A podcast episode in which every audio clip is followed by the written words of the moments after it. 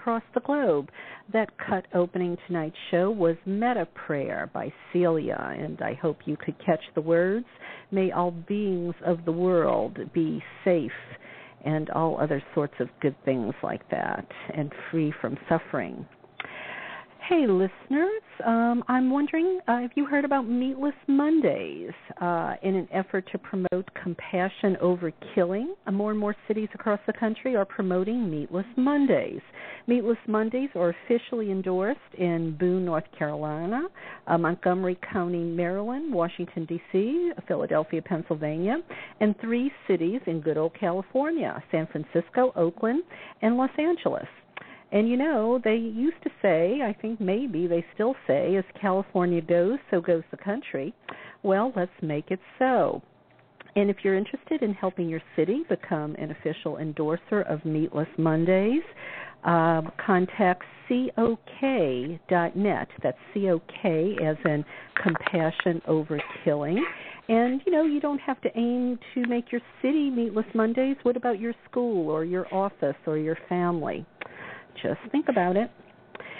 And uh, I think I have a great show for you tonight. At the top of the hour, Ken Worthy, lecturer and research associate, author of Invisible Nature, discusses finding the human place in nature and delves into why nature is invisible, how clean technology contributes to environmental degrada- degradation, and how our dissociation from people and things diminishes our ability to be ethical people. Can make suggestions uh, so we humans can become uh, more interconnected, and we discuss if there's hope for our environmental crisis. Then Sylvia Federici, feminist, teacher, writer, founder of the International Feminist Collective, and author of Caliban and the Witch, Women, the Body, and Primitive Accumulation, We'll discuss women witch hunting and the development of capitalism, past and present. You probably never thought witch hunting domestic violence and capitalism were all connected. Well, listen up tonight and find out how. Sylvia also connects the dots uh, between witch hunting and uh, lots of other things that have been going on in the country uh, 9 11, the Occupy movement. Um, we'll get into all of that. We'll delve into the forgotten revolution that almost toppled the church and state at the end of the Middle Ages and the witch hunts that consumed Europe for more than 200 years. And if anyone apologized for this gender side and how it actually still affects us today. But uh, let me ask you something else on a different topic. Are you childless by choice, guy or girl out there? Well, I am. I'm one of those women who has chosen to birth ideas and books and projects and organizations and radio programs and leave the childbearing and child rearing to other women who really feel that call. And if you are childless by choice, doesn't it get your panties in a bunch when some people don't get that and they look at you like you've got two heads or something or insinuate you must be selfish if you don't want children? Well, Pat, a listener, sent me an article about this I could really relate to, and I want to share the gist of it with you. It's about being childless by choice, and uh, the article is titled Don't Cry for Oprah's Unborn Children and it was written by Mary Elizabeth Williams, a staff writer at Salon. And I'll just encapsulate it for you here. Uh, Oprah was interviewed by The Hollywood Reporter for its Power 100 uh, very recently. Uh, Oprah, who single handedly changed the publishing industry, runs a production company, has a slew of Emmys, and was just nominated for a Screen Actors Guild Award and picked up a Presidential Medal of Freedom. And get this the headline of the interview wasn't about her work work in the world or all she does for people. Instead, the headline was in part Oprah Winfrey on foregoing motherhood. Seriously? I mean, seriously? Who was that interviewer? A Stepford wife who wants to measure Oprah by the output of her womb? Well, as Mary Elizabeth Williams reminds us, it still seems in some quarters choosing a childless life must be some terrible personal failing or due some tragic uh, due to some tragic circumstances. Not you just don't you know, you're not into birth and no babies this time around. And I'll reiterate Miss Williams' conclusion. There is nothing wrong with not wanting to be a parent, and nobody, not even the queen of television, should have to explain being child free. And neither should childless by choice women or men have to explain it away as some kind of good fortune to their children who might have been because women or men like us driven to do other things besides being a mother or father would be neglectful of our children. Well, I probably take better care of my cats than some people do their children, but I digress. That really makes me want to write that Hollywood reporter who interviewed Oprah and give her a piece of my mind. What do you think? Tell me in the chat room. And stay tuned. Uh, in between my chat with Ken and Sylvia, I'm going to tell you about a new Michigan abortion law requiring women to buy rape insurance. Yes, uh, the Republicans are at it again. No, they've just never stop trying to control women's bodies, and I hope you're listening if you are in a red state and have to vote anytime soon. Uh, and one final thing before I introduce uh, listeners to Ken Worthy, uh, I have to pay the bills for airtime, so please listen to this new commercial from Joe Carson and Dancing with Gaia, and I am in gratitude to her for running her commercials here and helping out with that expense. Here we go. Most people's psychic experiences are dreaming, and it's thought that it's the pineal gland making this chemical that does it. Now, this was the core finding, the core finding that the pineal gland makes a hallucinogen. We all hallucinate. We all go into a state of consciousness that, for me, is the collective unconscious. This psychic state is the collective unconscious, which is that consciousness of the planet, what's called the chthonic mind, the mind of the earth because all peoples, all races, all tribes from the past right around the world have myths and legends which use symbols and archetypes which are identical.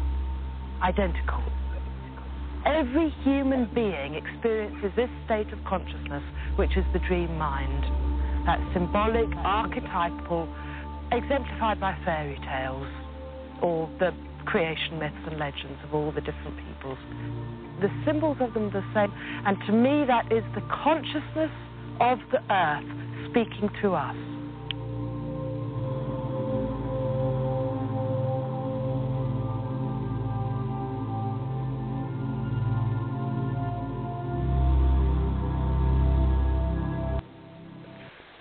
Well, that was Serena Roney Dougal, PhD, speaking in Joe Carson's film Dancing with Gaia. Dancing with Gaia explores the connection between earth energy, sacred sexuality, and the goddess as Gaia. It features 15 visionaries who give us tools to feel the life of the planet within ourselves. And the DVD comes with a 45 page mini book, and it costs only $20. You can get your own copy at dancingwithgaia.com. Christmas is around the corner, solstice, Yule, it's all right around the corner. Think about it. Okay, so let me uh, welcome um, Ken Worthy to the show, and uh, let me tell you about him once again. Uh, Ken has a PhD from the University of California, Berkeley. He's a lecturer and research associate at the University of California, Santa Cruz, and a lecturer at St. Mary's College of California and the University of California, Berkeley.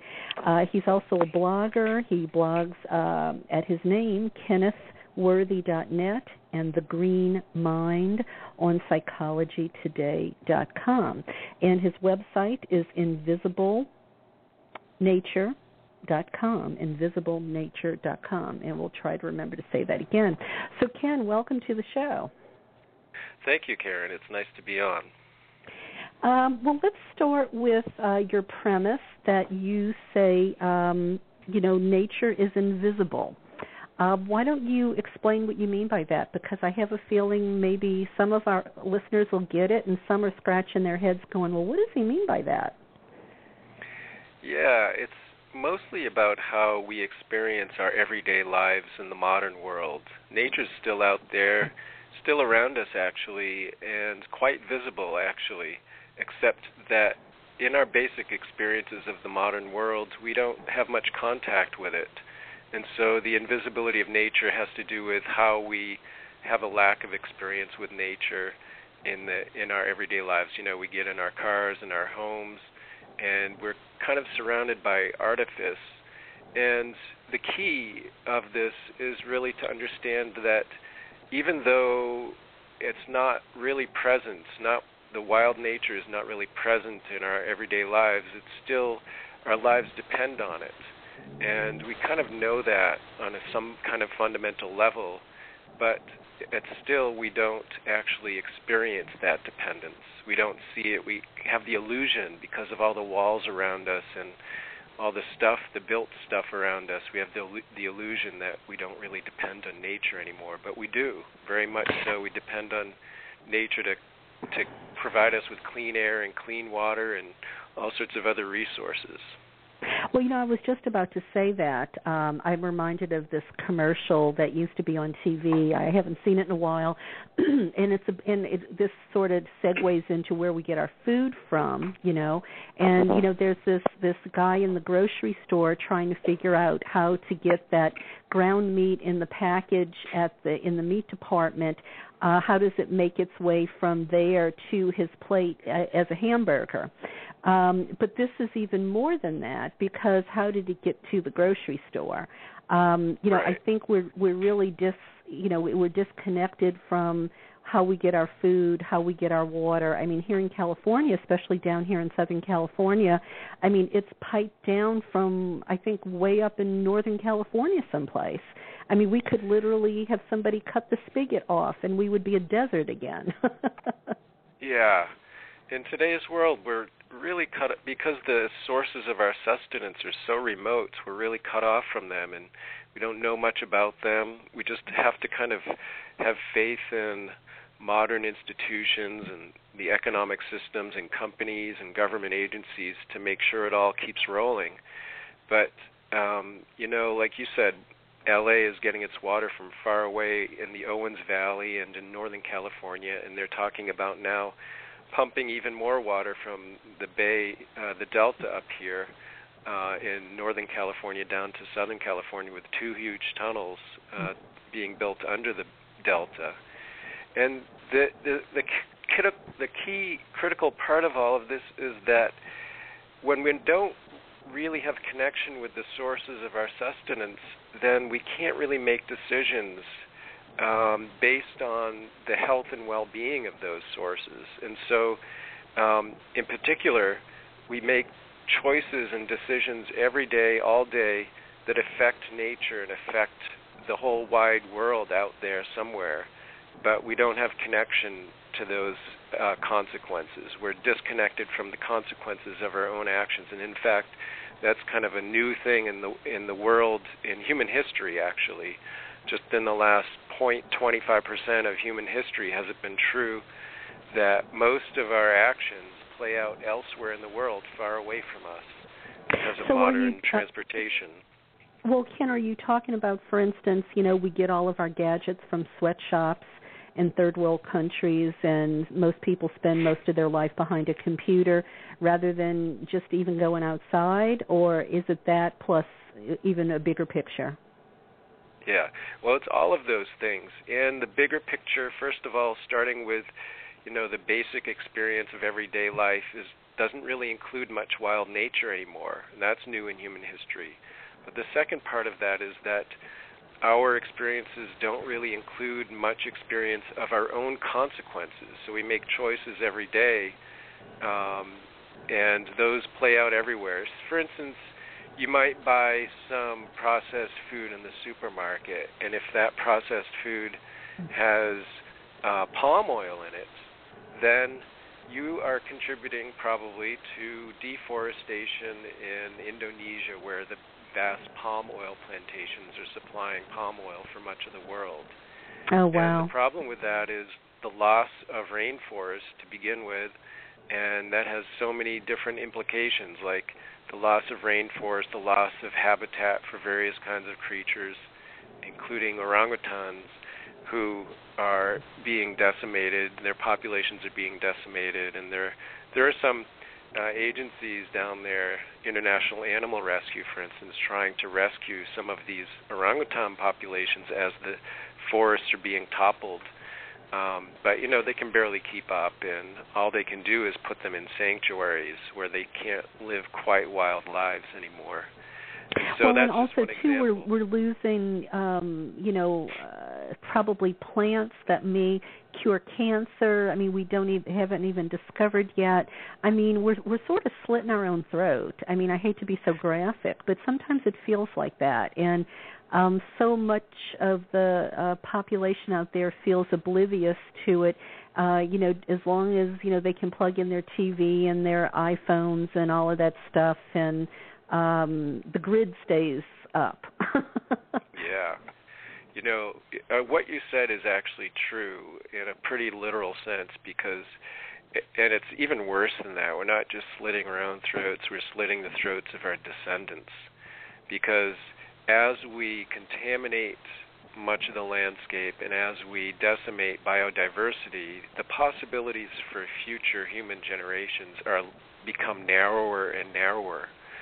And so we're we're closing down the world right now. We're closing down all sorts of ver- you know various medical remedies that exist in nature that need to be discovered, uh, for instance, and we're closing down in some in the most graphic sense for instance there are landscapes now that are so radioactive that at least for centuries and maybe for thousands of years nobody's going to be able to live there like around Chernobyl and around Fukushima they're radioactive and contaminated and we all participate in these problems but that participation is so unclear to us we can't really internalize it cuz we turn on light switches and the connection between turning on the light switch and what's going on, like the consequences, is so vague to us, we can't really respond. And right. I know you probably wanted to talk about that at some point, but that's why I'm talking. That's why I'm saying that this dissociation, as I call it, between us and the consequences of our actions means that it's very difficult. It's become almost impossible for us to be fully ethical beings anymore because we right. can't really line up our values with our intention with our actual actions. There's a disconnect between our actions and our values now that's never really been so pronounced in human history. Well, yeah, and I and and and it goes back to what you said originally. You know, we're so disconnected from actual uh nature that uh, you know the, the you know what we're doing would it actually we we can't see how the dots are connected because like you said that uh you know we may be when we buy that palm oil product you know that's something happening across the globe. But but you know i think part of it too is can we have such short memories? I bet pe- most people aren't even thinking about fukushima anymore um unless maybe you're on the west coast because i know there's been a lot of paranoia that you know maybe you know the radioactivity is going to be diluted so much by get by the time it gets here. But i know there's some people worried about are the fish going to be safe to eat. And um you know and, and not to mention the poor people in japan uh you know i would be afraid to, to live in japan now you know it, it you know no matter where i was if i if i was within a few hundred miles of there. Yeah it's it's really true. And i i'm i worry a little bit about um gathering wild mushrooms as i like to do sometimes in california here I worry about that now, and I worry about you know how much of our soil and how much of our produce might be affected. I think it's very little at this point, but you know it comes to the key question of ignorance. Like yeah. we are so divorced from the, these processes and all of this, so each one of us individuals remains pretty much an amateur when it comes to all of these systems that we depend on. Know, well, you know, I think people have gotten is. so. well, I think people have gotten so busy. You know, they're just struggling, um, you know, to make ends meet. That it's almost as if maybe they put blinders on because the idea of having to think about all of this too, on top of, you know, are they going to keep their job? Um, you know, they're, yeah. they're going to be ready for a rubber room. Um, but I yeah. wonder too, Ken. Um, I, I think about you know the Koch brothers, uh, Monsanto. I mean, all of these short-term thinkers for profit, and you know, in the in the end timers out there who don't care about climate change or what we do the environment because, gee, if the world ends, they're going to see Jesus. Um, you know, Yeah. it's really scary the level of indifference and ignorance out there. I, I I wonder if it's always been this way, or if we just see more of it now, or do we have so many people out there brainwashing, you know, other folks like with Fox News and things like that that um I don't know, it just feels like it's insurmountable, but you know, I'm hoping you're going to give us some hope. Well, you know, I would just say also that related to what you said before about memory and the lack of remembering all of these disasters and also of ignorance. And the key really comes back over and over again to what are our daily experiences because if we had daily experiences of of the wasteland around um, Fukushima, the people who work there, they're not going to forget ever. Um, if we have daily experiences of these problems, then we remember and we, we can respond. And it kind of the flip side of that is being disconnected from these consequences means that wealthy people like the Koch brothers, etc., they can propagate all sorts of um, devastations or whatever in the world, and uh, it doesn't come back to them. People in modern times feel isolated, or rather insulated, from the outcomes of their choices, and that's really devastating for the environment and for people working in sweatshops uh, that are unsafe, etc., in Bangladesh or wherever. well, you know, And so- um I'm uh, I'm sorry, go ahead. Uh, but we can get to the positive part of this at some point, which is that, um, well, to continue along the lines of what I was just saying, is that basically the core message of my book, and I explain this in several chapters, is that experience matters. It matters very much in our ethical well, in our well-being, and it matters in our ability to be ethical people. And it, we are still animals, but we behave as if we are these idealized kind of rational beings imagined by some of our Western philosophers like Plato, that we can just respond to pure information. But I show in, especially a, a, a chapter that I get into the psychology of it, I show that actually we can respond to some degree to information, and that's helpful. And it's the first step. We must learn about the consequences of our actions to be able to respond. We must learn about what, first of all, in the first case, what our society is doing to nature and what our economy and our industry is doing to nature. And that's the first step. But and ultimately we must start to be able to witness these consequences. And there are a lot of ways of doing that that I talk about in the last chapter that I, I, I think we'll get to talking about that at some point. Um, but you know, if we can realign, first of all, the knowledge, and second of all, the experience with the people making the decisions, which means in modern life, all of us making decisions that affect the world, um, then we can start to um, really reshape a much healthier uh, response to the world and make make a much healthier planet. I think.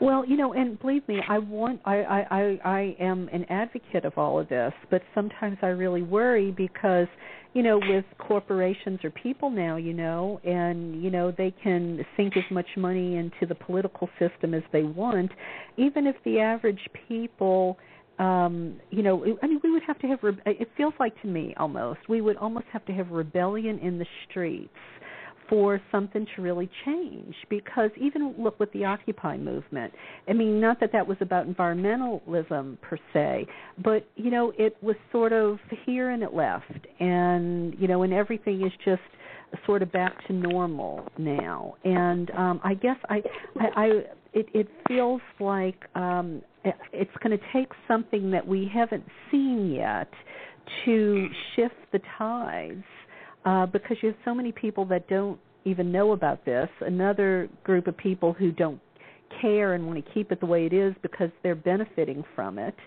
Um, right. You know, it just seems like it's a huge, uh, almost impossible um, problem to to sort of right the ship, if if you know what I mean.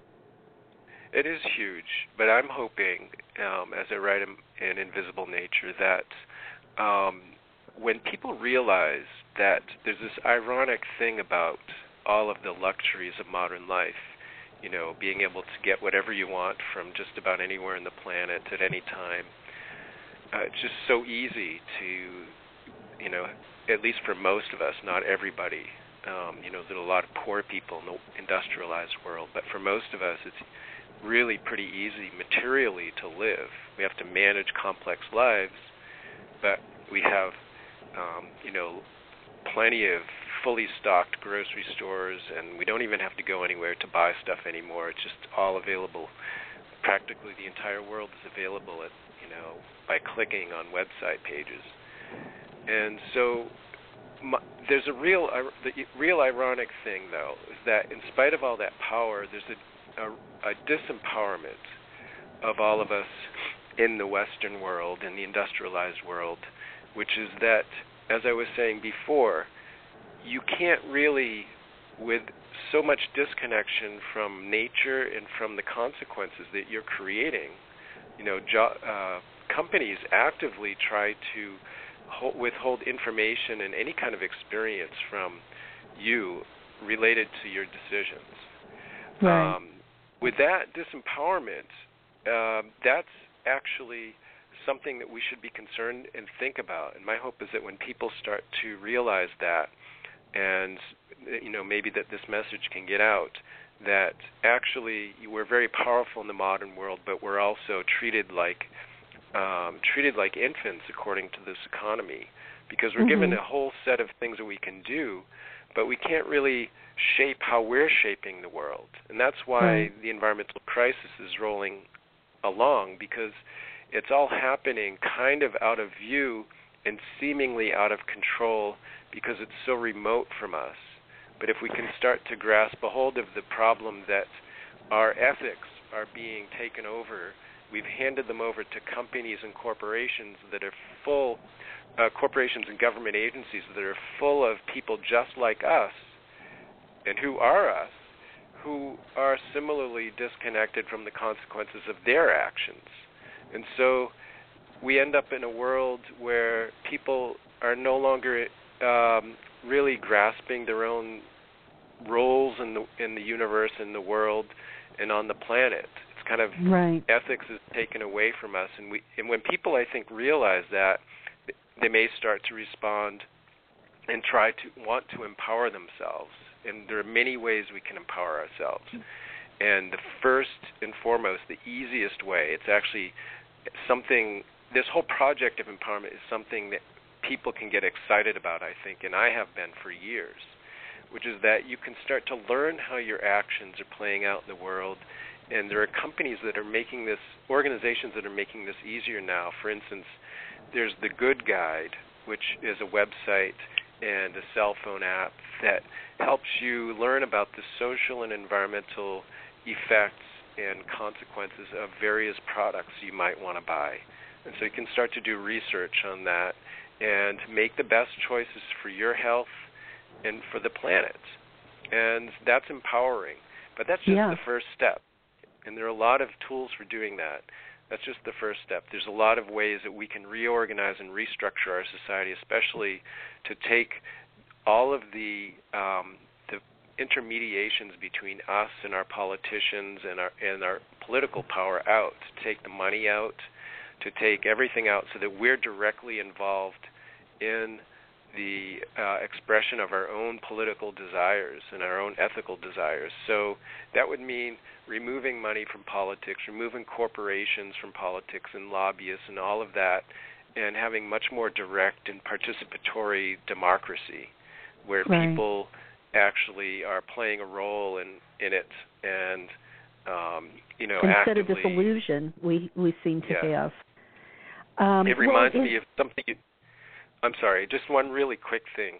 Um, it reminded me of something that you were saying before about Fox News, which is one of the problems with being so disconnected from the consequences and where where the the rest of the world where our consequences is playing out is we can be manipulated by media companies, just like Fox News, comes in and a couple of years ago there was a big snowstorm um, on the East Coast, and they put a copy of Al Gore's book, An Inconvenient Truth, in a snowbank and ridiculed the book, saying, "Look, this book predicted global warming, and it's not happening because we have this big snowstorm on the East Coast."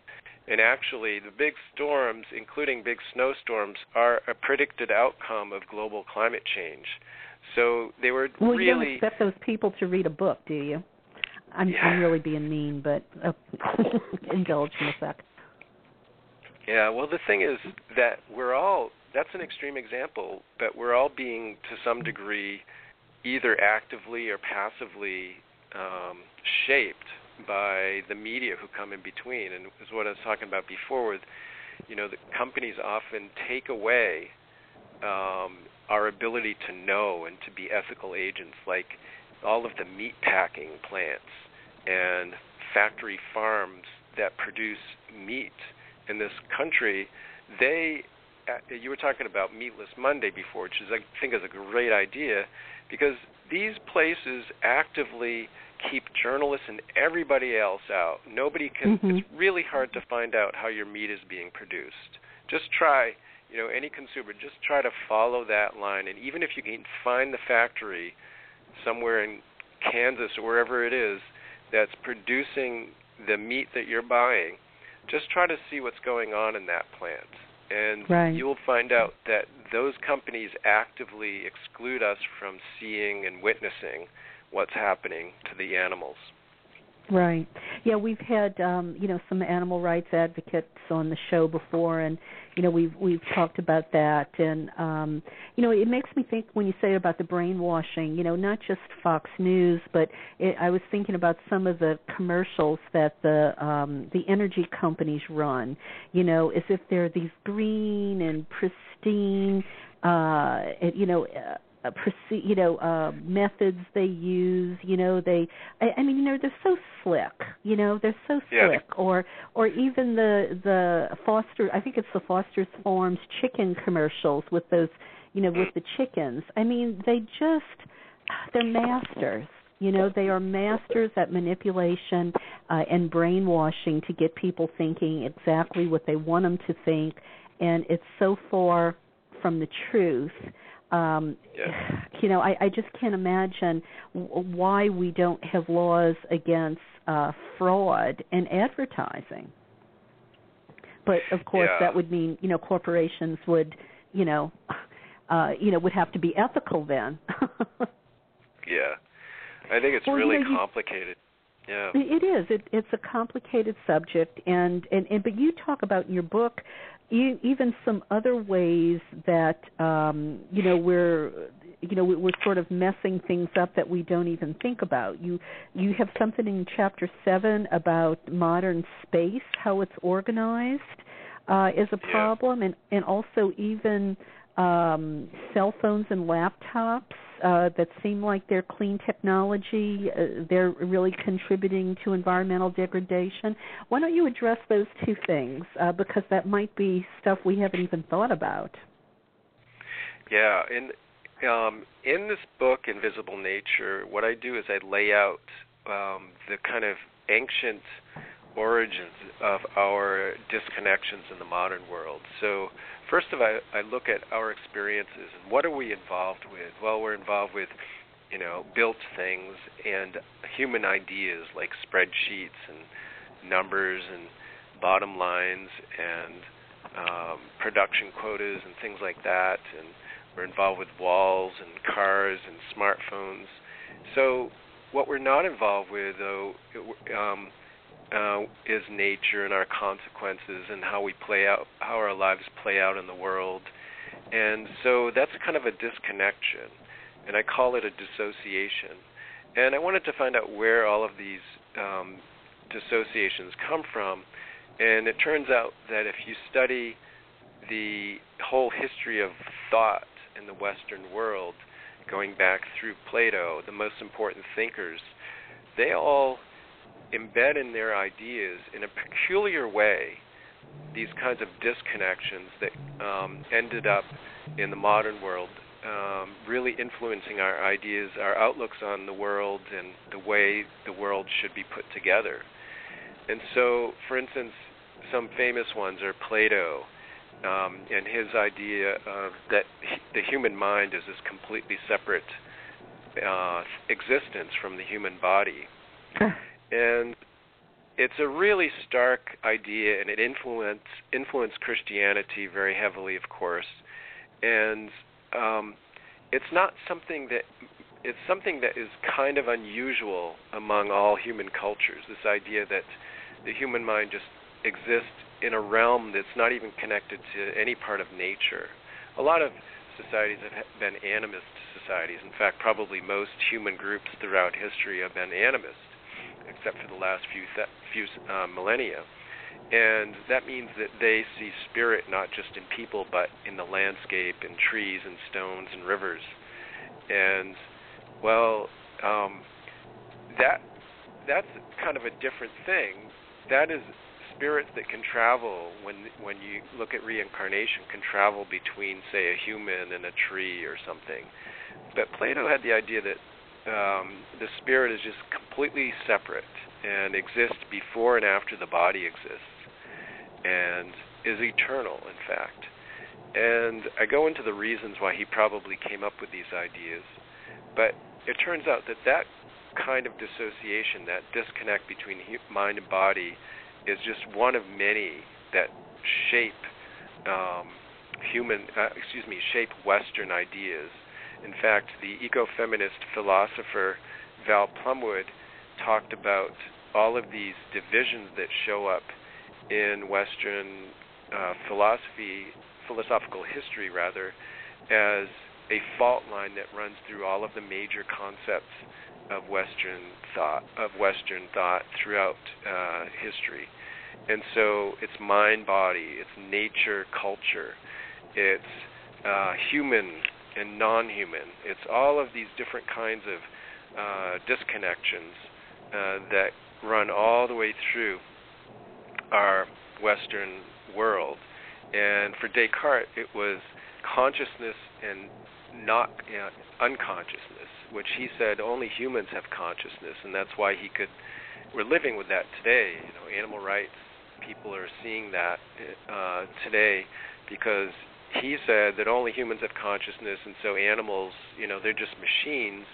They can be uh, just experimented on without limits. And so, to make a long story short, uh, I found that these concepts play out through our history, and they they really um, they really support our creation of the world as a dis- disconnected place. And we see this in in the modern world. We see this in two distinct places. We see this in the way we uh, put together and shape our spaces. And for instance, if you fly in a plane over the continental United States, in the middle you see the Great Plains, and they're made out of uh, thousands upon thousands of little squares, many of which have circles in them, and that's because we've divided up this landscape into a checkerboard. It looks like a giant plaza, uh, hmm. Italian piazza. And that's one way we've divided up spaces. And you look in our cities and you see more divisions of space, whereas in throughout more uh, most of human history, people have just been able to walk across cities wherever they wanted to or towns. But now we have exclusion um, becoming the rule, and that started all the way back when um, the pilgrims came to the United came to North America, excuse me, and um, started putting up fences that disrupted the Indians' hunting practices and put up uh, fences, uh, stockade fences around their gardens, etc. They started to compartmentalize space.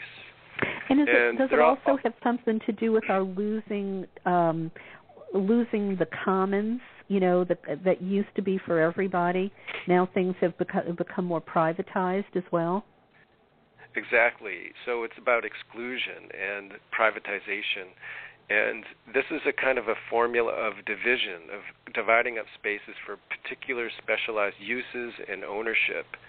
And it's about rationalist bureaucracy, etc., and imposing this kind of order on the landscape that is alien in many ways to the actual um, to the nature that is in that landscape because you know that checkerboard across the Great Plains that's really not natural in any sense you know it's right. uh, well ken do you these, think uh, some of this isn't just um, uh, you know some of the reasons that you said but um, I'm wondering if religion also plays into this because you know the Bible tells you know man he is sort of entitled to be um you know uh, you know the the ruler of nature so to speak. You know uh some people don't interpret uh you know the bible to mean the caretaker of the earth but you know that that that it's his to ex, you know to do whatever he wants which include exploitation.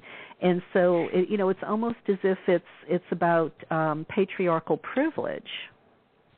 Yeah. you know that that's oh, sort certain, of give, given yeah. license to by religion. Absolutely. Yeah there are many many different kinds of influences um into the reshaping of the continent and the breaking up into private spaces etc and certainly the colonists came from England with ideas, biblical ideas, which they quoted and used as justification for basically taking over the lands, etc. You know, they talked about the uh, the continent as a wasteland, and they quoted Genesis 1:28. You know, be uh, be fruitful, go forth and multiply, and uh, and you know, basically the ideas of uh, expressing dominion over the over the landscape, and it's oriented a certain kind of, like you said, patriarchal, uh, dominating attitude. But what I'm uh, looking at in my book is this other dimension, which is how is it that we spatially have uh, divided things up, and um, it turns out division itself, just the idea of division or dissociation is actually an ordering principle, not only in our landscapes but in our lives in general. Um, and is especially prevalent if you, or salient rather, if you look and compare it with other cultures, as I do um, in, in uh, various uh, parts of my book. And the other place where division shows up, um, not very surprisingly, is if you look at the ways in which um, Western perception and thought are organized, and they are much more heavily dividing than they are integrating uh, compared to other cultures. So if you, um, you know, a lot of cultural psychologists have looked at this and seen how um, um, Western minds, when when Westerners are tested in various ways, for instance, when they're asked to explain someone's behavior maybe it was a, a mass murderer or something like that, Westerners will almost uniformly tend to explain it based not on any kind of connections or context, but on the individual. Like we look at individuals without context, we can't see the connections that people are embedded in in, in their lives. In and other words, so, the brainwashing and the wedge issues and all the divisiveness that we get from you know all of all of the different megaphones that are screaming at us constantly that sort of shape our attitudes. Yeah, that that that becomes part of it. Um, the main thing is um, the, you have um, perception and co- cognitive processes that favor disconnection and divorce and separation and over and over, I go through just a whole realm of various kinds of experiments and surveys that have been done that show that um, in the West we tend to, and this is obviously not everybody, but the tendency is to break up our understanding of the world and to see the world in bits and pieces rather than as a kind of a continuity. And that's different from many Eastern cultures, most Eastern cultures, and in fact, um, some studies have been shown recently that you know in the history of psychology, the most of the subjects have been Westerners, and these people say that actually Westerners are very unusual and uh, in many ways, and in the ways I'm talking about too, in the ways we perceive and conceive of the world, we divide it up, and actually psychology really needs to take better uh, account of the differences between Western and Eastern and various you know African various kinds of um, ways of thinking about about the world. And that's not just about the content. You know, it's not about like well we think about cars more or we think about trees.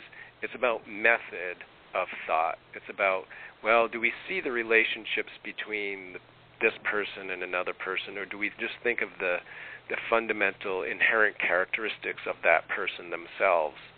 And so it's really right. striking when you you start to go through all this and you find out actually it's strange how how this principle of dissociation has come to embed not only all of our spaces in the modern world but our our minds and the way we see the world and our outlook.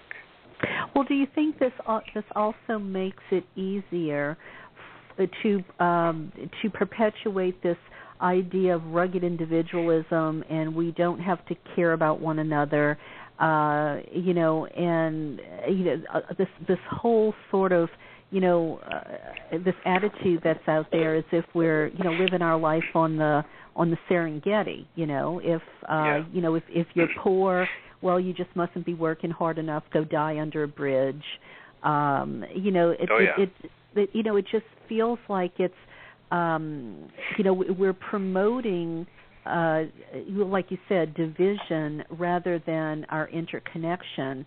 Um, and, and it and it plays out in you know obviously in so many different ways. You know we create these these social wedge issues you know gay people immigrants yes. um you know uh, liberals uh feminazis you know we we have all of these little uh boxes that we put people in rather than looking at um, what we really all have in common. But but but I wonder. I mean, uh, if call me paranoid, but it feels like to me it's a strategy because if the 99% got past their wedge issues and realized, you know, uh, our interconnection, then maybe the status quo couldn't keep up the oppression and exploitation. Yeah, I think you're right, and I would state it even more strongly is that this kind of mode of dissociated thinking ha- leads us to think of individuals as self-made people and self entirely responsible for their fates. And in other cultures, people understand that the context that people find themselves are really responsible too. So you know, if someone's poor, it's not necessarily their fault.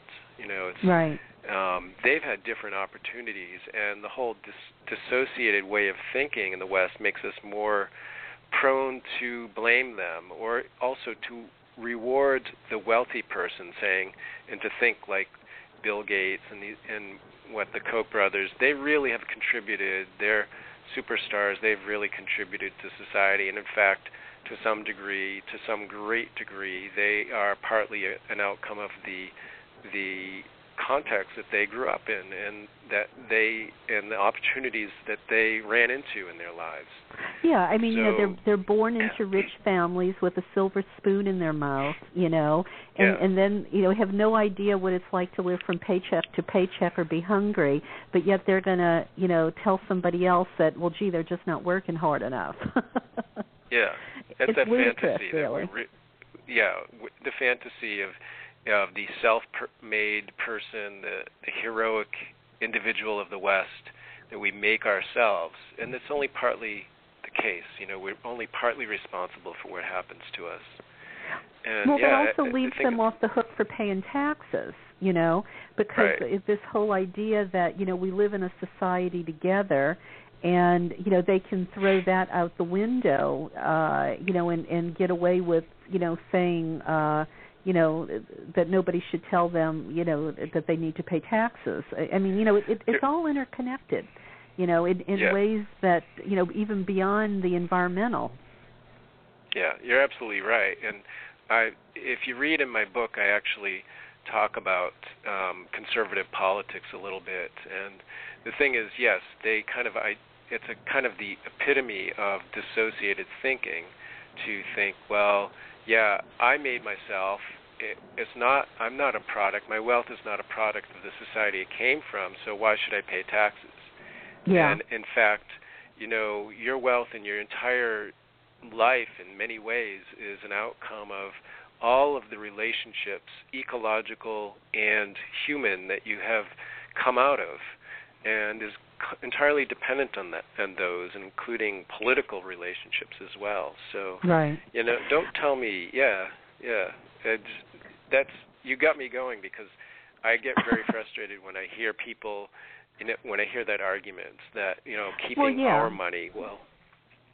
Yeah, yeah, yeah, or or you know, let's keep spending billions for the military industrial complex while we cut food stamps, you know. Please yeah. give me a break. Well, Ken, we probably have about 7 or 8 minutes left and I want to get into some of the positive stuff. Um you um, you say there are two most important things people uh, can do to make nature more visible, and um, you know, besides that, what other um, suggestions or um, you know alternatives do we have? You know, besides signing petitions on Facebook, you know, what can we actually do?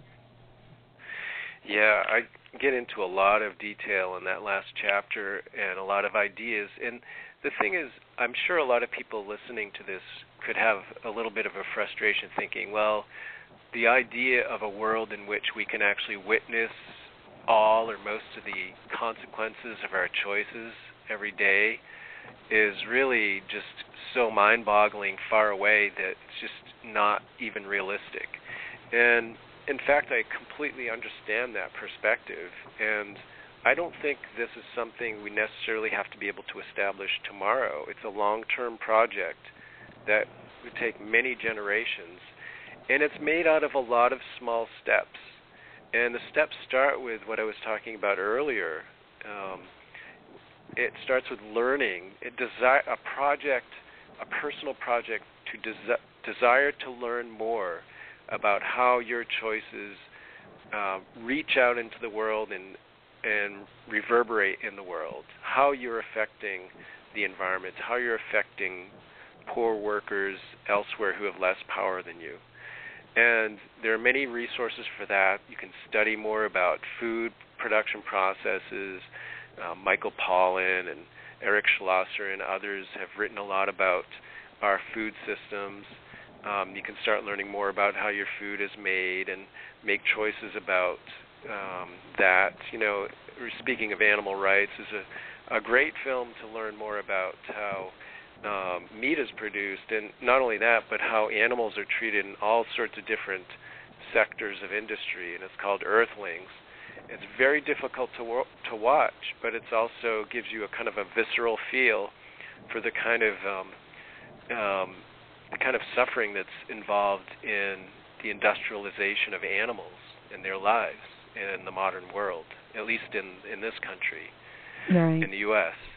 And so there are lots of things to do to start learning, but also st- things to start really immediately participating in the world, and that is something, luckily, something that's already starting to become more popular, um, like. Um, uh, urban gardening and growing more of your own food, participating in more of the production of your own food, even the preparation of your food. People are cooking less, and it's important to keep involved in that. And I think a lot of our obesity epidemic is a result of not being as involved in the production of our in, in the preparation of our own food, where we can actually yeah, we're just going to the fast food place. On.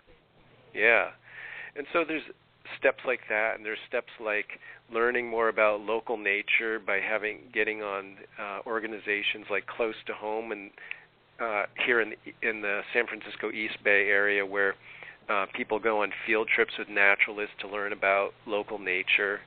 Um, so there's learning component, but then there's a whole phase of, like I was saying before, of getting uh, more involved in the uh, political process and trying to bring politics home by making it a more deliberative uh, uh, uh process.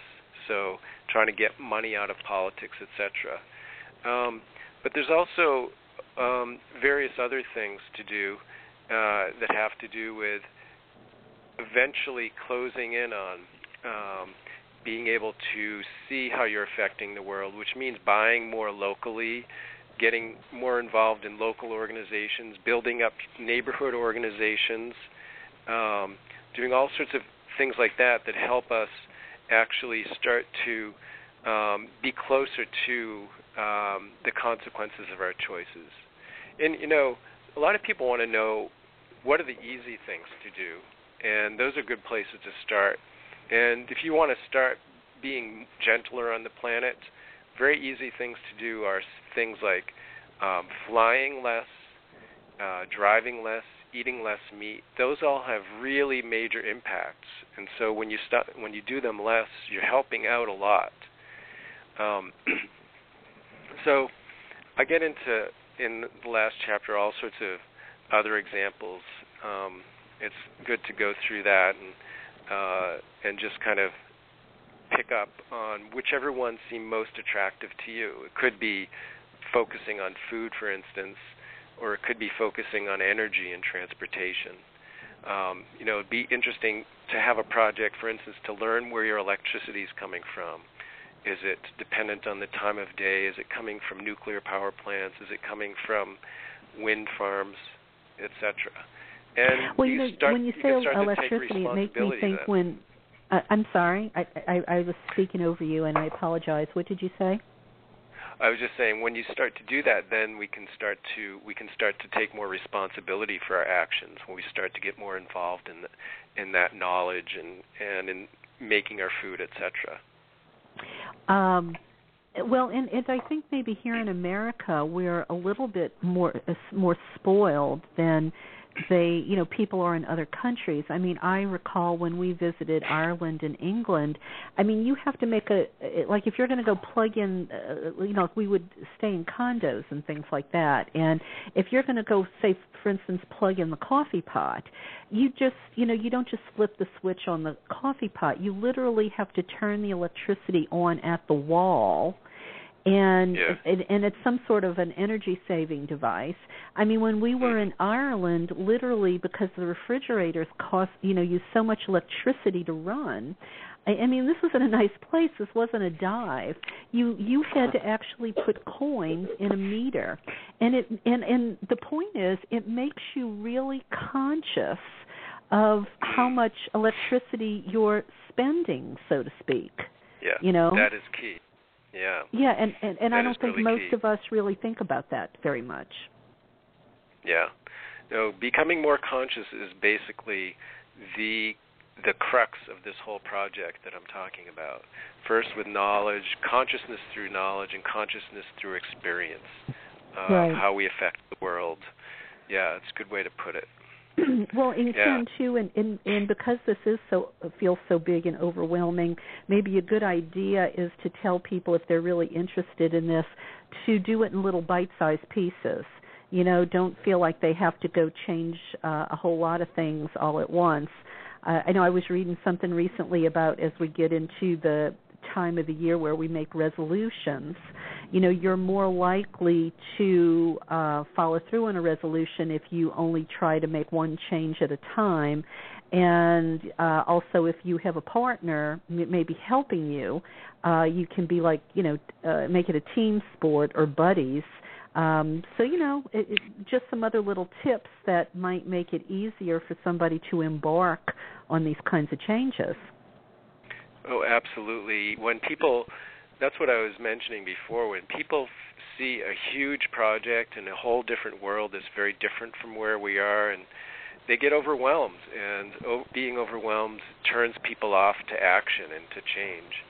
And Yeah. that's what the good thing about reconnecting and healing the planet is we can actually do this step by step. You can do small things, becoming more aware of where electricity comes from, etc. And that's a hu- that's a that's a positive thing, and you can feel good about it. Right, right. Well, Ken, um, we are going to have to, um, you know, uh, call it quits.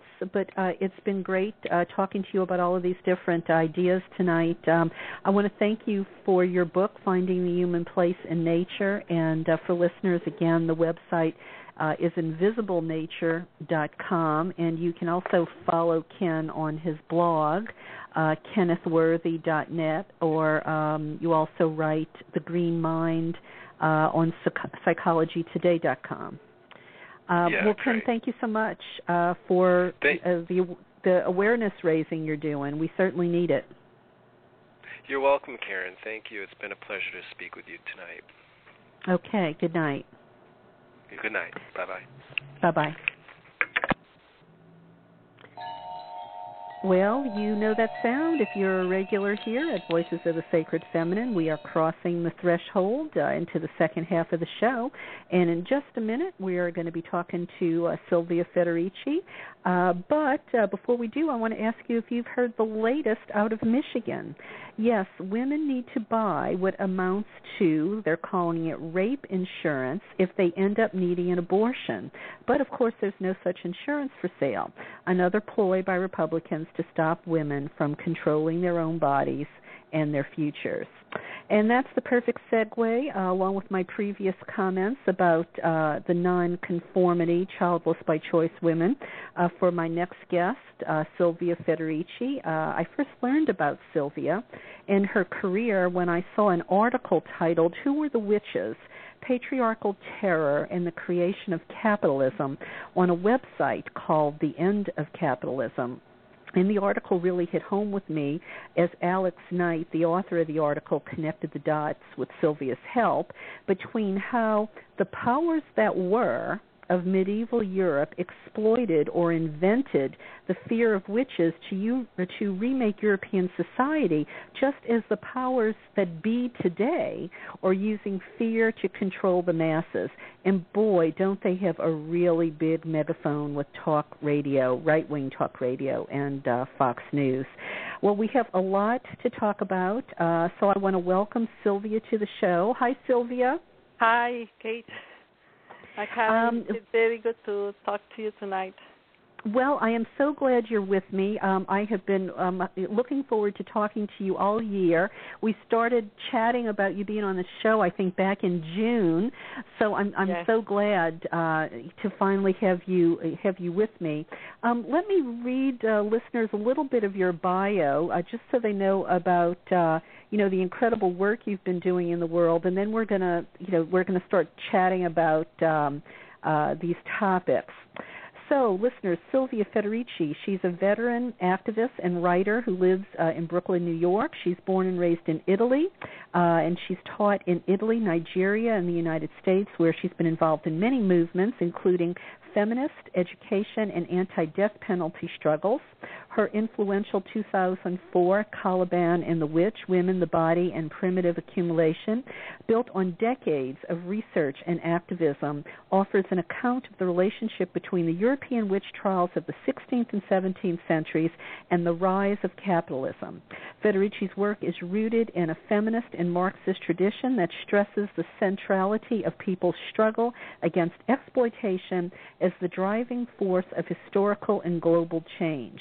With other members of the Wages for Housework campaign, like Selma James and uh, Maria Rosa Dalla Costa, and with feminist authors like uh, Maria Mies and Vandana Shiva, Federici has been instrumental in developing the idea of reproduction as a key way to understand global and local power relations. I'm hoping we have enough time to get into that too, because um, because that's very very interesting.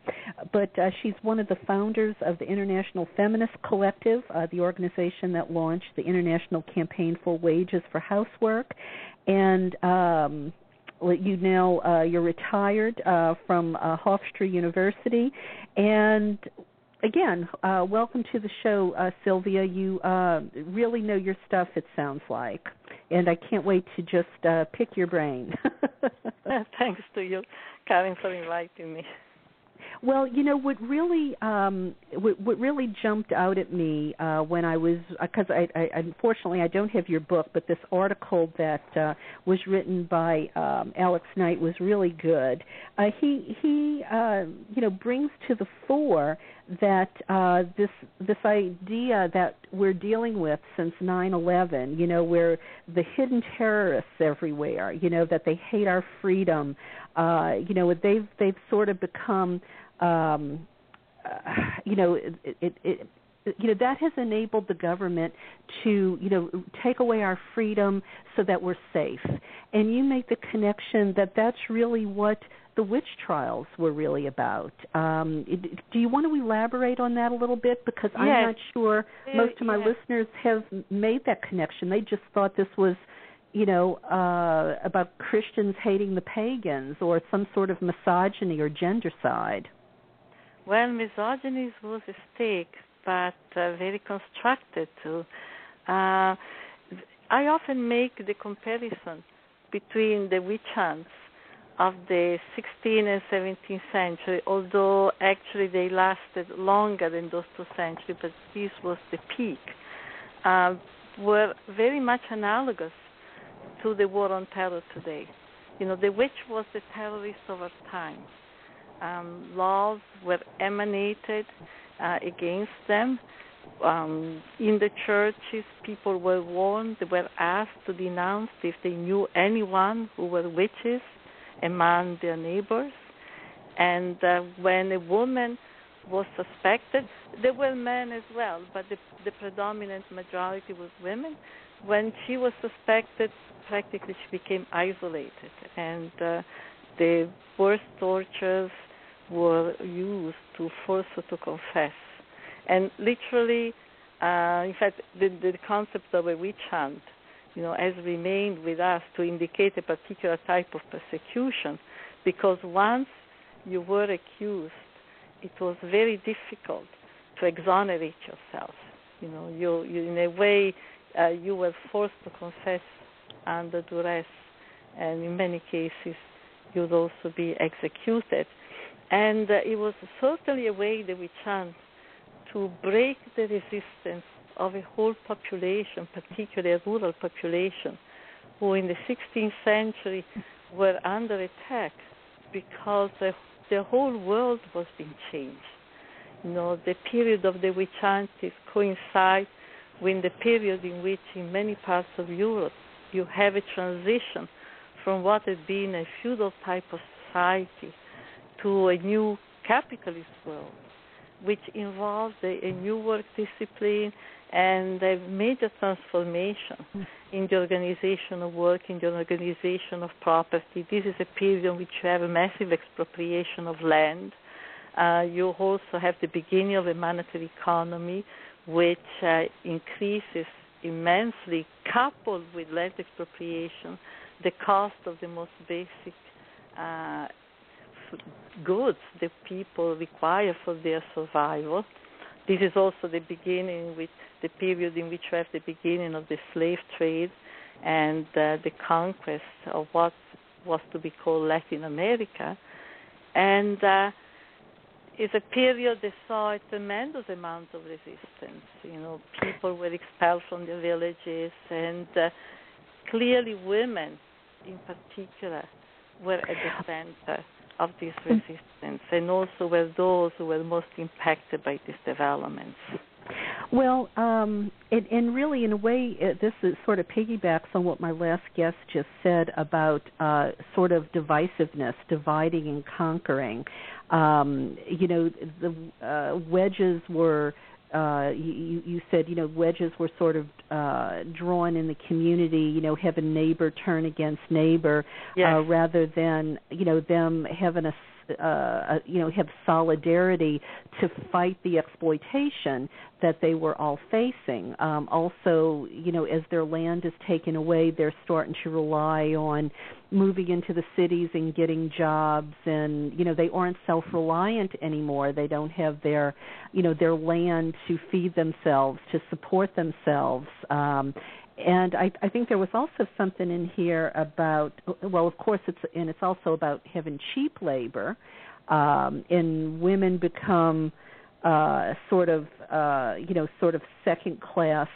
Um, you know, second class uh, citizens, so to speak, and uh, and, and people like you know uppity women, pe- women who didn't want to conform, uh, they were also targets of this witch hunting, right?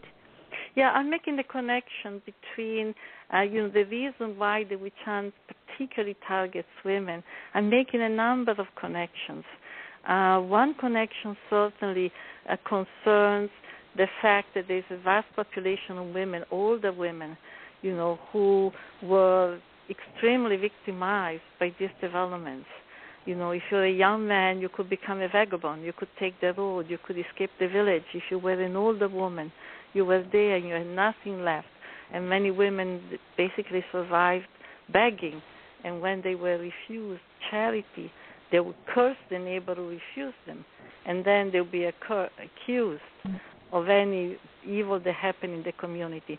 But another connection that I also make is that with the development of a new family, uh, capitalist economy, you know, there is a major, major transformation that uh, in in in the re- reorganization in the organization of production and reproduction, because what you begin to see is that the the work of women, the work of reproduction, you know, begins to uh, disappear as labor. In fact, you have the beginning of an economy where only work for a wage is recognized. You know, the work that produces for the market, and uh, where in fact a whole area of activity, which is the activities that produce life on a day-to-day basis, begins to disappear as work.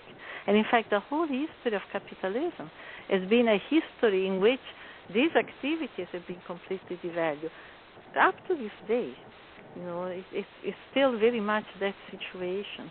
Uh, it has taken a lot of struggle in the women's movement uh, to establish that actually reproductive work, housework, domestic labor is work. Uh, so that in fact the loss of a social position of women it's very much connected with the hand. And of course, there are other factors because with capitalism comes a whole new discipline of work, which is also a new discipline of everyday life, of sexuality, the family, procreation. And, uh, you know, we see many women who were accused of being witches were women were accused of sexual crime, of procreative crime. Right, and, right. Yes. And this is ex- extremely important because sexuality is seen, begins to be seen as something that is subversive. You know, it's subversive of the discipline of work. You know, right. so the woman represents now the, the, the, the temptation represents the one who has to be domesticated, truly. Well, it, it uh, you you talk too about um, you know it, it, the very same thing that we're seeing now. Uh, you know, women's control over their reproductive process. Uh, you know, was an issue. Uh, midwives were replaced with male doctors. Um, infanticide and abortion were outlawed. Um, so, you know, and, and, and it's amazing that um, you know we're we're seeing that really making a comeback today uh you yes. know in the last few years with the religious right coming on so strong absolutely absolutely. I feel that in some ways there's something of every hunt that is coming back.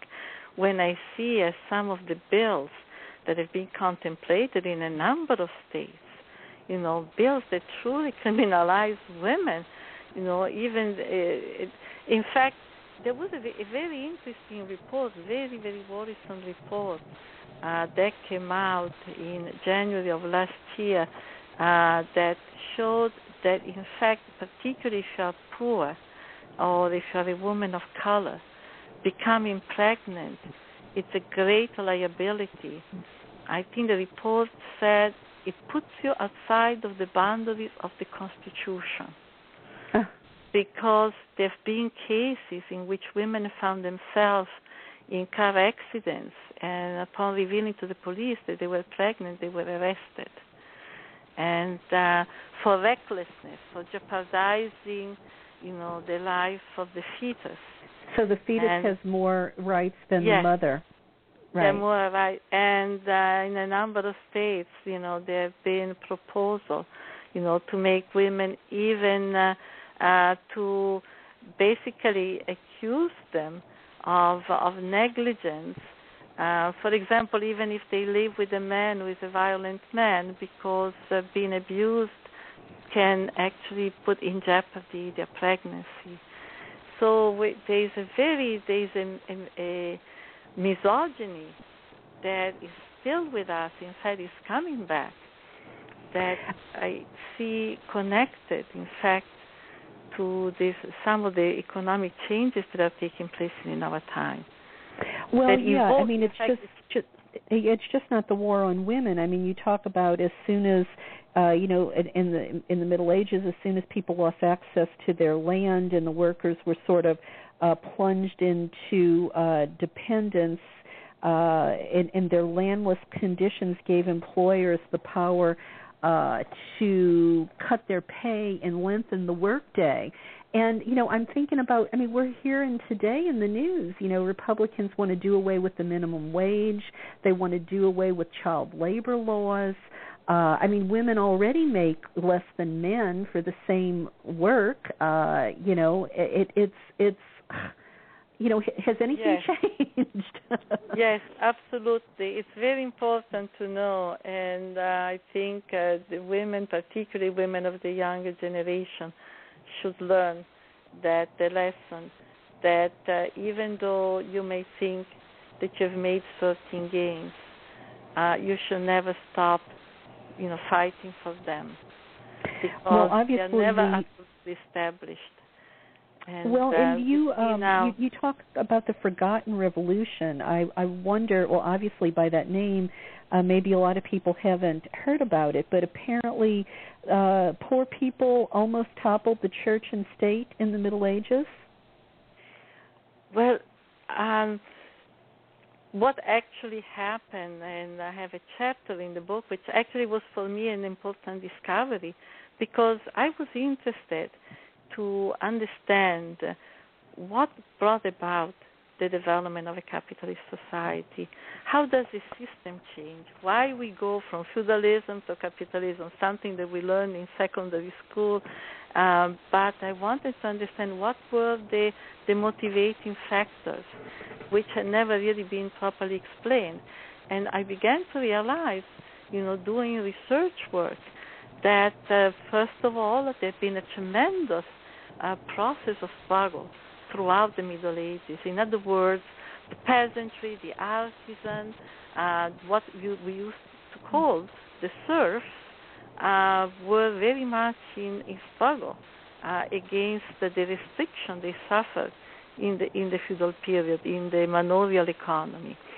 But at the same time, you also had um, movements that used the language of religion they they are defined as heretic movement because they use the language of religion, but they used it in a way that challenged the church, and it challenged the beginning of a commercial economy. You know, these were movements that, like the Waldensians, the Cathars, uh, who basically said, you know, the Christ was poor, uh, that the church was poor, that uh, the accumulation of wealth that was typical of the church of the time that, that this was uh, sacrilegious. Uh, and they wanted a society of people who were equal. They believed that, you know, inequality. And that this, this movement also, uh, in their ranks, gave more power to women.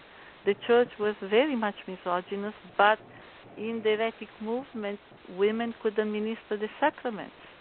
And they had, in fact, they were very, um, half of half of the people in the heretic movement were women, uh, which I also connect, you know, with the fact that in the development to capitalism, women become the target, you know, of a, of a massive persecution. So, uh, we have a very distorted image of the feudal world. You know, we have been fed uh, a bit of Robin Hood, but mostly kings and queens, uh, and uh, we don't know that actually this was a very in period of intense struggle, and struggles that had many dimensions, not only economic, in terms of refusal of the labor services, refusal of the kind of enslavement that uh, existed on the feudal manor, but also challenge to the ideology, ideology of the church, and the ideology of the lay authority. You know, that basically uh, preached uh, inequality and uh, and also you know preached complete subservience to the church, you know, in the name of the church being the depository of God's word. Right. And see this and, well, and, and of course the women, uh, you know, women suffered at the hands of the church uh as, as well. I mean, you know, you know, women lost what standing they may have had. I, I mean, uh husbands could even, you know, beat their wives if, you know, she uh didn't, uh you know, uh, behave properly by his uh by his standards. I mean, she was little more than than chattel. Well, you know, certainly the, the church uh, prescribed a subordinate position for women. But what I discovered actually is that uh, in the medieval world, you didn't have equality between women and men. But actually, the position of women uh, was not as subordinate as it has been portrayed, because you have a whole economy, particularly in which uh, actually the relation between production and reproduction was not as separate as it becomes in capitalism. You know, in the community of serfs, when you cultivated a piece of land that you had, you know, you were both a producer and a reproducer. So you Right. didn't have the kind of dependence, economic dependence of women on men the later you have when you have a separation between, you know, those who work for a wage and those who are doing reproductive labor and they have no wage and they have to depend on those who have money. And so that kind of separation and subordination uh, is not present in the in the world of uh, of the feudal manors. You don't you or or among the artisans. You know the if you were an artisan, both husband and wife work together, and uh, in, in the work of women was recognized equally. So, and also I, I discovered that women there was a tremendous amount of collective work. Um, the, the, you still have a communal sense. And many activities were communal activities, particularly reproductive activities. Not only people were harvesting together or sowing together, but women were washing the clothes together, sewing together. So you that created forms of solidarity that were very important, you know, in uh, boosting resistance to exploitation, to subordination. Right. Because they had each other to draw strength from. I mean, there Yes. was um, you know, uh strength in strength in numbers, um, so to speak. They Yes. weren't isolated and um, you know, on their own. Well, um Sylvia, uh, the the the women who were accused uh of being witches is there disinformation about who these women are or were? I'm sorry. Um, you know, uh, how would you describe uh, the the people who were accused of uh, being a witch, and were they practicing an old religion? I mean, what crimes were they accused of? Yeah, it has often, you know, it has often been suggested these were women who practicing old religion, and of course there were many remnants of a older religion, rural-based, nature-based religion throughout Europe, but I haven't found evidence that the women who were accused were accused because of these practices. What I found that these were, if you want, uh, women who were accused for a variety of what they would call crimes, uh, but very much related to the uh, economic changes that were taking place at the time. In other words, that with the witch hunt, what is being targeted is not necessarily a particular type of crime or particular set of crime, but rather forms of behavior they were very widespread, but they now begin to be seen as incompatible with the social discipline. So like what? among like we have a, we have a number of the the, the majority of women uh, were women, as I mentioned before, poor old women who were who had nothing and were begging. And in this period, begging and charity begin to be ostracized. You know, in the Middle Ages, the church uh, still charity was considered a virtue. Now you begin to have a whole work ethic that, in fact, penalizes begging and penalizes charity as well. So the woman who goes around from house to house asking for some wine, asking for some butter, now she has to be refused. There is a shift, there is a breakup in the communal spirit where charity now is to be refused. And of course, she's the woman who curses. Then we have also other, another group of women, as I mentioned before, are women who are midwives. They control the process of reproduction. And there's a tremendous concern in this period with the question of contraception, with the question of abortion. Abortion becomes a capital crime for the first time in this period. It becomes a capital crime. And I associate that with the new preoccupation also with labor power, you know, with increasing the population of worker. You know, this is a period in which throughout you know the the areas of Europe in which we begin to develop a capitalist economy, there is a concern, there is an idea that prevails that the more workers you have, the more wealth. Uh. Because the you know the the body of the worker is the energy of the worker is still the main source of is seen as the main source of wealth. So they wanted a workforce. That's why they yes. didn't want women to have abortions.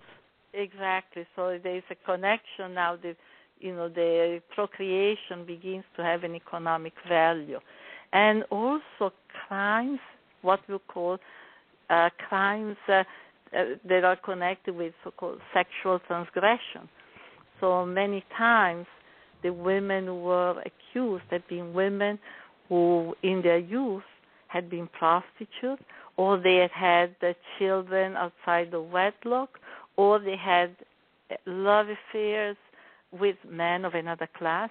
Generally, the, the witches were always poor women. Uh, so the disciplining of sexuality is a very important part of the witch hunt. And finally, the other category are women who were healers. You know, you didn't have, particularly among poor people, you didn't have the doctor. Actually, in fact, you had uh, a grassroots knowledge of uh, you know basic elements of, of medicine. Mostly was women were healers. Every woman had a herb garden and knew something about the property of herbs. They were curandera in uh, you know uh, they these women and particularly those who practiced that are, were particularly targeted. So you know women who represented were the certain powers who were popular in the community, and they had, uh, you know, an, another source of, of accusation, very interesting, is related to property crime. You know, and this one is against women and also against some men. In other words, you have a society in which the well-to-do are now beginning to fear, you know, the the poor who have been expropriated, who have been impoverished and this idea of the of uh, you know witches going out at night, you know stealing animals with magical art or devouring animals with their magical art, stealing from their homes. This is another you know typical crime. So what I write in the book is that the witch hunt reveals first of all an environment extremely polarized in, co- in which the well-to-do lived in the fear of the poor because they knew that uh, they had been expropriated and they feared their revenge. Mm. And uh, at the same time, you have ongoing a process of social reformation, not only religious but social reformation. They really tries to instill a whole new discipline that affects every aspect of everyday life and the witches are those who are seen as, in fact, embodying the transgression of the new canons. Well, so the church, though, okay, so we I, I understand why the women were accused of being a witch from a socioeconomic point of view. Um, was what did the church have to gain uh, from you know from the Inquisition and and the the witch trials. Um, you know, what what did they want out of it? Well, you know, I think we we tend to separate church and the church, church and state in our imagination, but actually the church was very much part of the power structure. Uh, the church is extremely, in fact, uh, until the 18th century, uh, you don't have any separation between the church is really at the other arm of the state, if you want, or in fact, for for much of the uh, Middle Ages, there is a struggle between who is supreme, but uh, the you have no difference.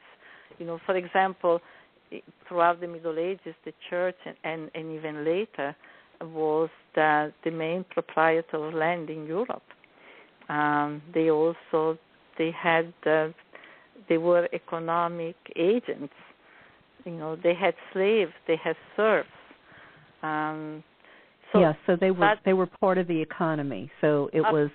was and it was economic. Church, yes, the church had a special role in the sense that the church, throughout through its persecution of the heretic, you know, in the course of its persecution of the heretic, built, you know, the the idea of witchcraft, you know, which which is an idea that is really uh, is rooted on the notion of heresy, on the notion that uh, uh, there is a, it's a world divided in good and evil, God and Satan.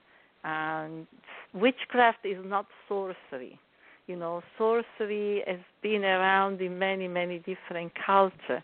Is the idea that people have special means, sometimes supernatural means, to obtain, to satisfy their desire. To, uh, but witchcraft is something different because it's built on the idea of a Manichaean world, divided.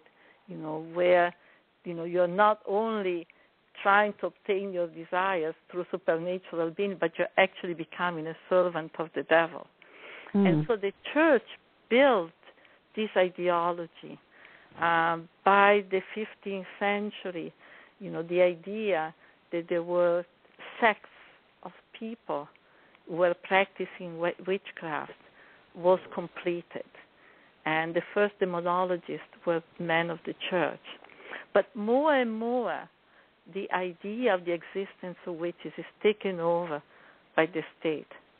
And uh, in fact, at the peak of the witch hunt, when dozens and dozens of women were being arrested, tortured, and killed, it was mostly uh, the lay magistrates who were conducting the persecutions. So the church definitely has a role, but it is uh, inappropriate to think that it was the main agent. Uh, because in fact, when the when the persecution becomes a mass phenomenon, it is really the state that uh, is the initiator. So let me ask you, um, you know, you you made the connection to, you know, this uh, this fear mongering we have now with you know terrorism to the fear of the witches. Um, you know, I tend to think that you know the people who are promoting the fear mongering of the of terrorists or just you know trying to whip people into a frenzy and i mean the likelihood of somebody being killed uh by a terrorist is so slim. You know you're more likely to go get killed in a car accident or you know die of a disease or something like that than actually be killed by a terrorist. Do you think um this you know this fear of the devil this uh you know this stuff that uh, the church was uh, you know, said they were concerned about. Do you think they really believed it, or it was just an excuse, just like today's fear mongering?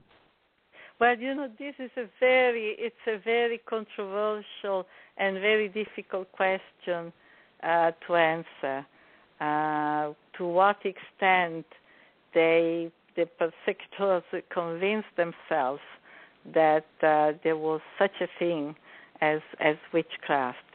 Um, I stayed away from raising the question.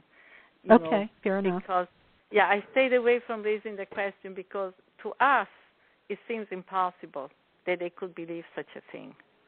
Um, but at the same time, you know, between 1450 and 1700, you know, you have several dozens demonologies were written and they were circulated throughout Europe.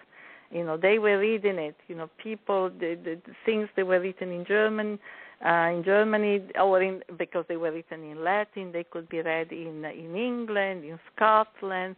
It's clear that there is an idea, a perspective that is now formed. In fact, as the witch hunt proceeds, uh, you find that the argument become very standardized, and that you can only explain that kind of standardization by the fact that they were reading each other's work. And very well, it's often like today's talking points. You know, yes, you can. the talking yeah. point. They were using the formulas exactly, exactly. So they, they is, um, it's believable that they actually came to believe, you know, in in uh, in in what they were proposing. Uh, right. Certainly, or, or it becomes groupthink. You know. Yes. Groupthink. So, so the witch hunting was it exclusively a European phenomenon? It was not. It was not. Very important. Uh, in fact, it's very interesting that the witch hunt, in fact, begins to take on a mass dimension at the very same time when you have the colonization, the conquest colonization of uh, of, of South America. You know, it's really uh, coeval. You know, with the conquest of Mexico, the Andean region, and uh, the whole ideology of witchcraft is brought there, is brought to the New World through the missionary, through the conquistadores. And you have witch hunt. In Mexico, many people are burned at the stake as witches, men and women, but mostly men, actually, to to force them to reveal, you know, where their hidden treasure uh, should be.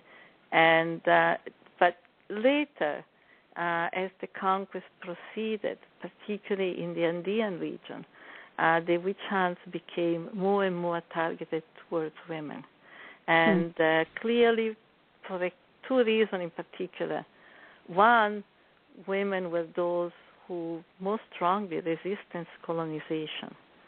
In fact, in many cases, there is documentation uh, about the fact that women continue a kind of underground uh, in in a, in a underground manner the, the the old religion and the old social relation. In many cases, they fled. They went to the highlands, to the Puna in the Andean region, and they created communities in which they could continue their life. Uh, the other reason is that the, the Spaniards brought to the New World uh, the same misogynist conception that they were being, you know, promoted in Europe, and uh, they in fact introduced, you know, a, a gender hierarchies in society where there had not been, where there had been some inequality between women and men, but not the same kind of inequality and not the same type of misogynist attitude towards women. And so not accidentally, you know, women were those who resisted most most strongly, and they became right. target. Well, and that's very interesting. I mean, you know, you hear about the Spanish conquest of the of that part of the world, but I'd never heard before about the witch hunting uh, absolutely. before. Yes, absolutely. Well, it's very interesting that you know we always think when we think about witch hunting in America, we think of Salem, right. but actually there were persecution much broader, you know, in in the South, and uh, it's very interesting. In fact, uh, the there was one uh, magistrate, a French magistrate, Pierre Lancre, who at the turn of the 17th century basically developed a theory that uh, the reason why uh, there were witch hunts in Europe was because uh, the conquistador because the European had gone to the American continent, and all the devils who had been uh, living there were now traveling to Europe. That's hysterical. And in fact, he even managed to say that they had been seen crossing the Atlantic uh, because the yes the attitude of uh, the missionaries when they went to you know Mexico, Peru, was to say these are all devils. Oh wow! Know? In fact, the wow. notion of the red devil has continued, you know, and then also, of course, in North America. So, Sylvia, let me ask you this: Is it possible to know if Christianity had not taken hold, if you know Constantine, if, if Constantine had never you know obliterated the pagans and said you know we're going to use Christianity as the glue to uh you know to to unite mm-hmm. us all yes. if it hadn't been if that hadn't all happened would the would all of you know would would this have happened anyway you know because of this the economics of it or do you think Christianity was a, a major factor? Actually, I think the Christianity was a major factor because uh, this question came uh, when I had to write the introduction to the Turkish translation of Caliban and the Witch. And I had to do some research because they asked me for an introduction, so I had to do some research. And I realized that uh, the conquest the Ottoman the, the, there was the Ottoman conquest of Greece, for instance. Uh, they took place at the time in which the witch hunts were beginning in Europe, and did not provoke witch hunts. That in the areas in the region in which you had an Ottoman conquest, there was no witch hunting. Actually, there were some witch hunts, but much, much, much, much later, when also the influence of what was happening in the rest of Europe was beginning to be felt. Okay. And I had to come to the conclusion. And of course, there was exploitation, and there was, but not the same type of relationship. So I had to come to the conclusion that, in fact, uh, the ideology of Christianity, and also another important factor that I think plays a role in the witch hunt, and it, it still does today in, in many forms of violence against women, which is land dispossession. The question of land was also very important in the witch hunts. And what you had in the conquest of the Ottoman Empire, you had the imposition of tributes, but you didn't have the mass land dispossession that you had in Europe in the 16th and the 17th centuries. Hmm. So it's all it's all about material wealth.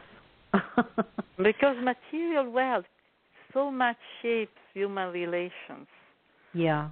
It's the separation between the cultural and the material. I think uh, you know the, the division of discipline has habituated us to draw this line, but in real life, those lines do not exist. People right. die of passion, of jealousy, over expropriation, over fears for their future. Uh, we we are one thing, you know that that we we are not separated, compartmentalized the way we often are described by the discipline. Right, right. So tell me, did uh, has the Church, the Vatican, or any Protestant churches has, has there been any apology for the witch hunts? None.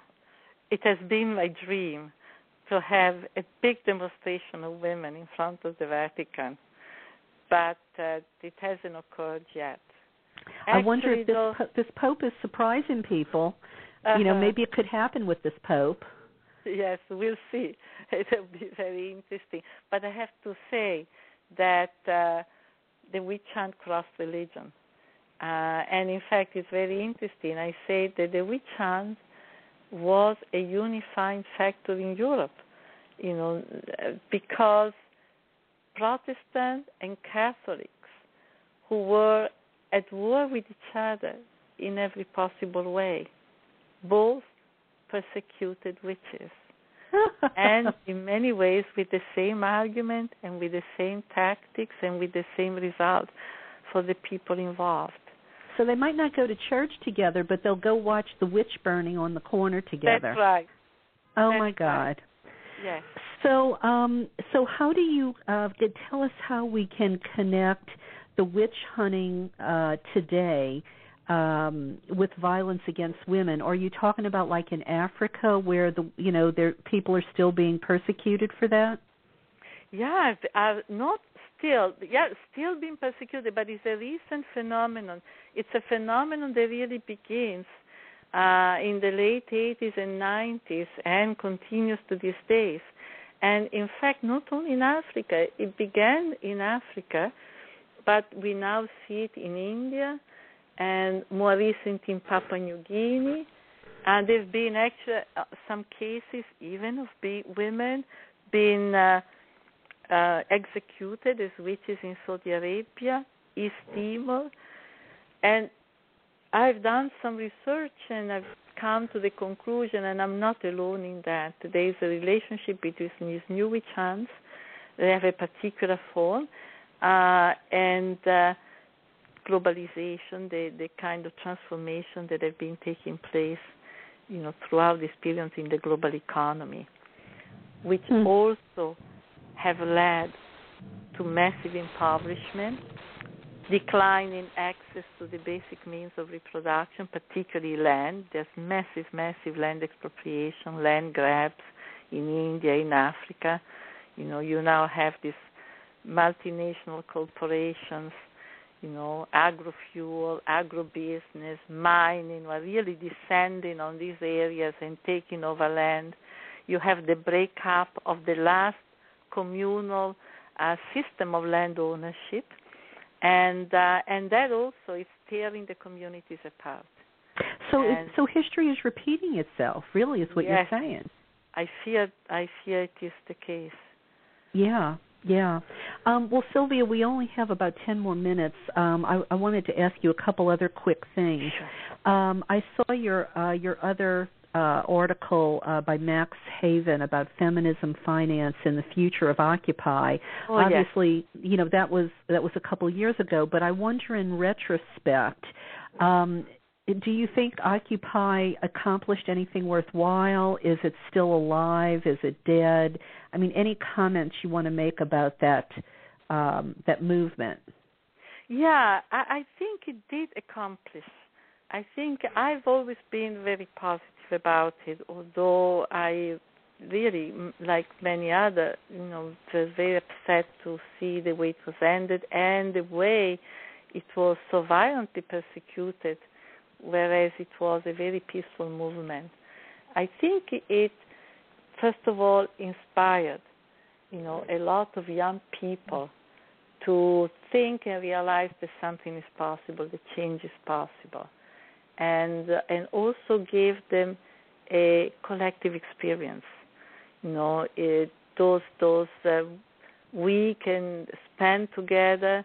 You know, not only discussing, but organizing the reproduction, food, cleaning, making posters, running assemblies, and uh, all with the idea of uh, establishing very communitarian and egalitarian principles.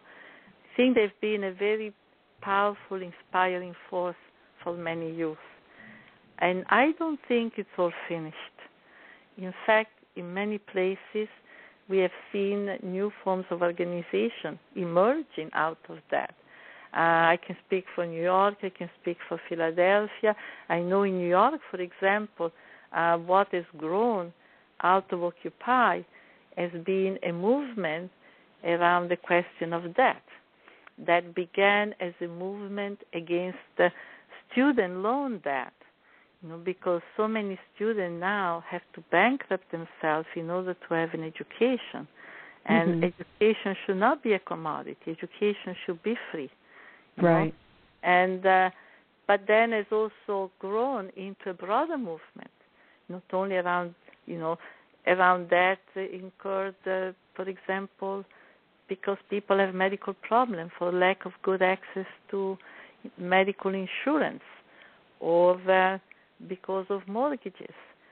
So the the I think the impetus that Occupy expressed, you know, that there was came from it, has been transferred to struggles that are less visible but are still there in the neighborhood against eviction, against uh, indictment. Uh, and I'm I want I'm I try to be an optimist against all odds. I want to be an optimist and think that in fact it has been a transformative force. Well, and you think about the new mayor of New York, De Blasio. I mean, he has a, pro- a liberal progressive um agenda. Um, you have a li- we'll see. He, uh, well, supposedly you have Elizabeth Warren. Um, mm-hmm. You know, um, so I don't know. I keep hoping that the pendulum, you know, will will swing back. Um, but uh, well, you know, we, we don't have much time, and and I'll leave this up to you. Um, I was going to ask you about um, you, you were instrumental in developing the idea of reproduction. Can is that something you can explain in a couple minutes? Because I probably can give you five, and that's about it.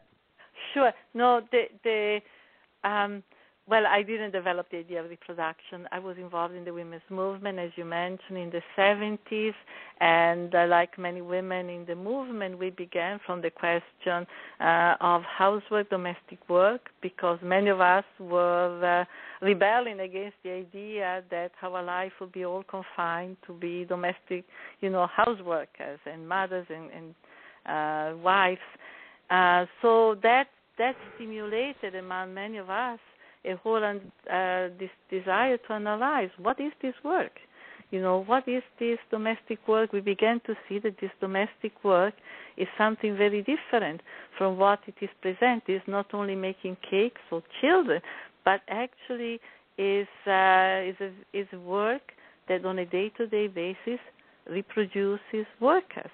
You know and uh, it was very important for us because this work is was never seen as real work.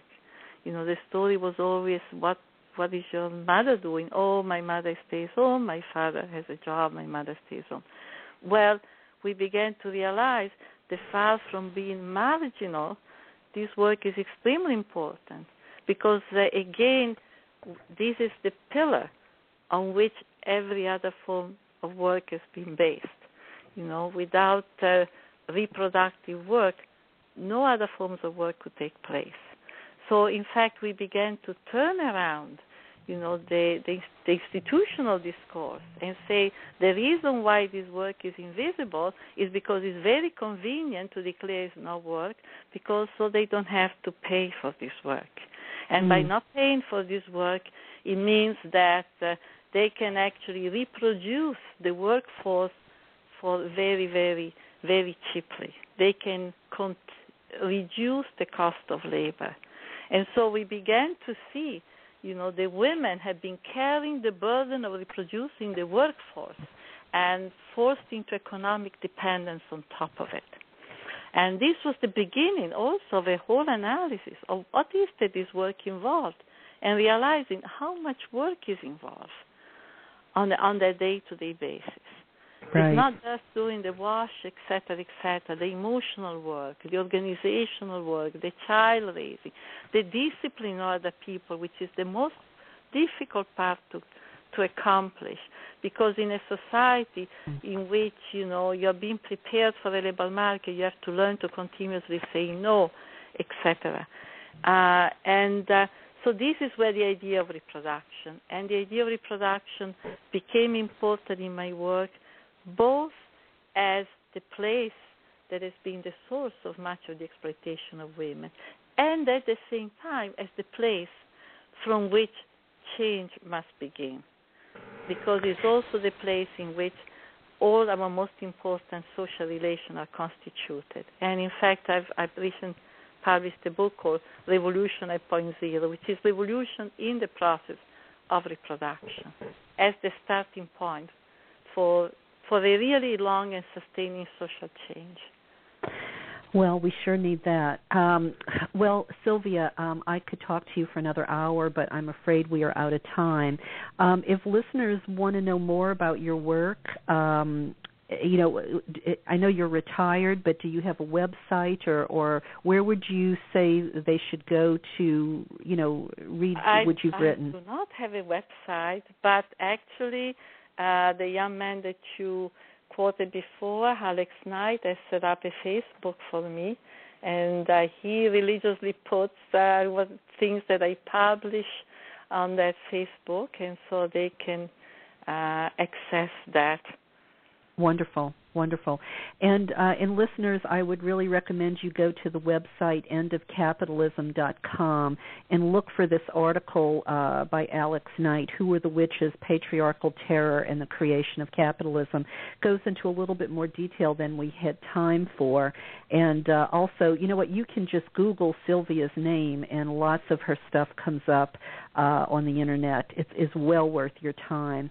Um, Sylvia, it's been great. I'm so glad I got a chance to meet you and hear about uh, your important work. Thank you so much for taking the time to be on the show. Thank you. Yes, Karen. Thank you so much to you for inviting me. It's been a pleasure. Oh, thank you so much. And you have a wonderful holiday. And you as well. Bye. Okay, good night. Well, listeners, I'm sure you enjoyed that as much as I did. Uh, thank you for uh, tuning in and uh, hearing the two wonderful guests we had tonight. And um, as I'm about to uh, close tonight's show, uh, I want you to remember something very important, lest we never forget. Uh, it's important to repeat and punctuate again and again. I believe we are the cognitive minority, just like the scientists who were trying to convince medieval Christians in the church uh, that the world was not flat and the sun did not revolve around the earth, we have an important message, and the sacred feminine ideals of liberation theology is that message. And as Gandhi said, first they ignore you, then they laugh at you, then they fight you, then you win. So uh, I will be back with you uh, again next week, um, and um, I will uh, have two uh, two great guests on the 23rd of um, December, and then uh, David Hillman is back with me on December 30th. So two more shows left for 2013. And as I say goodbye to you tonight, uh, I am going to leave you with some music. Oh, let's try uh, Sacred Way by Abigail Spinner McBride. Good night, listeners. Thank you so much for tuning in. You are the gas in my tank.